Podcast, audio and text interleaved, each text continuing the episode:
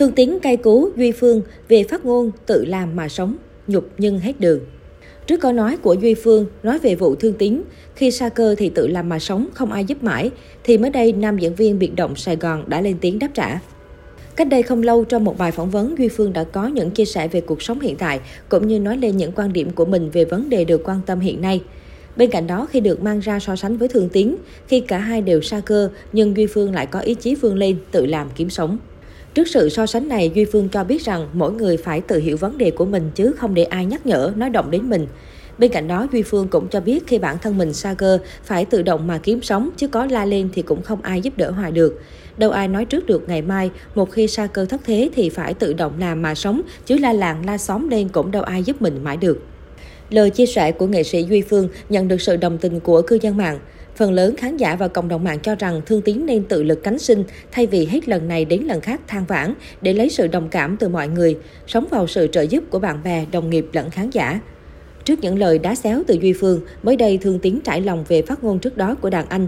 Mọi người cứ nói tôi làm trò để được nhận tiền hỗ trợ, nhưng tôi nói thật, sống nhờ vào người khác, ăn mày người khác nó nhục lắm.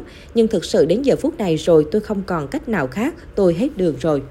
Tôi cũng cố gắng hết sức nhưng sức người có hạn, tôi lực bất tòng tâm không biết làm gì khác. Tôi mong mọi người thông cảm cho tôi chứ tôi không bao giờ muốn sống nhờ người khác như vậy rất nhục. Tôi đâu muốn mình trở thành như thế này do hoàn cảnh cả, tôi buồn lắm. Mong cộng đồng mạng thông cảm dùm chứ không ai mong muốn sống như vậy kỳ lắm. Sắp tới đây nếu hết dịch bệnh tôi sẽ đi làm kiếm sống. Có một trung tâm cũng mời tôi về cộng tác nhưng phải hết dịch. Tôi chỉ biết hy vọng vào cuộc sống ngày mai sẽ tốt đẹp, tươi sáng hơn chút xíu. Nam diễn viên thương tín trải lòng. Đã nhiều năm lăn lộn trong nghệ thuật, cống hiến cho nghề để mang đến những vai diễn hay cho khán giả, Thương Tiến hiểu được sự bạc bẽo của nghề. Chính vì thế, khi được chọn lại, Thương Tiến cho biết sẽ không chọn nghề diễn viên. Nếu bây giờ cho tôi chọn lại, tôi sẽ không làm diễn viên mà làm nghề khác. Tôi hết đam mê rồi. Thực tế nghề này phủ phàng bầm dập quá. Giá như ngày trước tôi đừng làm diễn viên mà đi làm ăn buôn bán thì đã khá khẩm hơn. Nhưng tôi lại cứ say sưa với nghề. Mọi người cứ nói tôi làm diễn viên nên mới nổi tiếng nhiều tiền bạc, nhưng ở cái thời bao cấp của tôi làm diễn viên cách xê rất thấp, không ai có tiền bạc gì, mọi người chỉ làm vì nghệ thuật.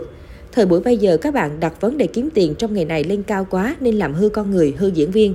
Nói thẳng ra, anh chị em nghệ sĩ cũng khổ lắm, nhiều người đời sống tan nát. Diễn viên sinh năm 1956 tâm sự. Ngoài ra, nam diễn viên ván bài lật ngửa ngầm ngụ ý cho rằng trước giờ những nghệ sĩ làm việc một cách nghiêm túc đàng hoàng thì sẽ không bao giờ giàu có được. Thương Tiến bộc bạch, với những nghệ sĩ giàu có, tôi dám nói rằng họ có bao giờ cam đoan chỉ giàu nhờ làm nghệ thuật chân chính không? Tôi đây làm nghệ thuật nghèo đói kinh khủng luôn.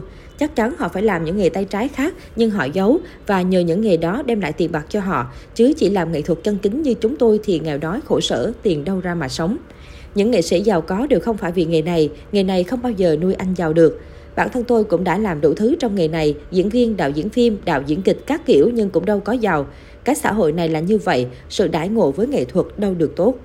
Trước đó, cư dân mạng truyền tay nhau clip ghi lại cảnh một mạnh thường quân tên HN, người từng tuyên bố giúp đỡ Thương tín cùng nam diễn viên đang di chuyển về nhà mới. Nam diễn viên còn hào hứng khi có chỗ ở mới.